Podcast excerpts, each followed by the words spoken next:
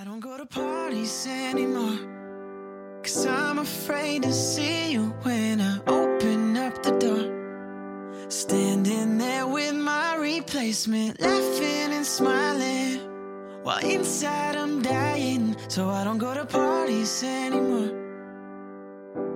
Hello， 各位同学，大家好，我是姚老师，欢迎来到今天这一期的英语口语美养成。今天的话呢，我们来学这样一个句子 ：God, I feel like such a slacker. I mean, he has done so much for being so young. God, I feel like such a slacker. I mean, he has done so much for being so young. God, I feel like such a slacker.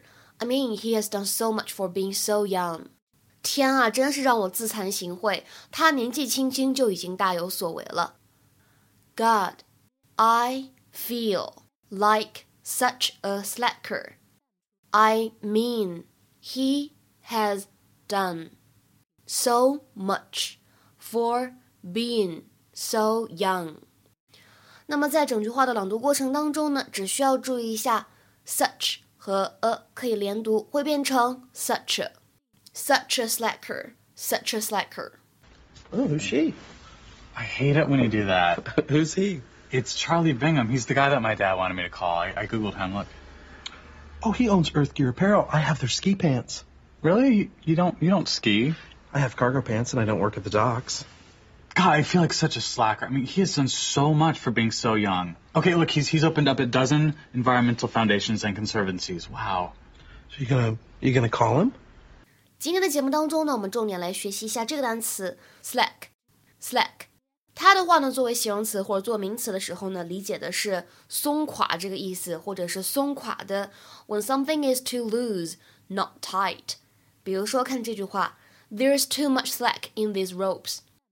There's so much slack in these ropes. 这些绳子太松垮了，没有被拉紧，这个意思。那还有什么其他的意思呢？不积极，不活跃 ，showing a lack of activity, not busy or happening in a positive way. 比如说。Business is always slack at this time of year. Business is always slack at this time of year. 每年这个时候呢，生意总是不景气。那么再比如说看第二句话 ，The job is taking a long time because the workmen are so slack.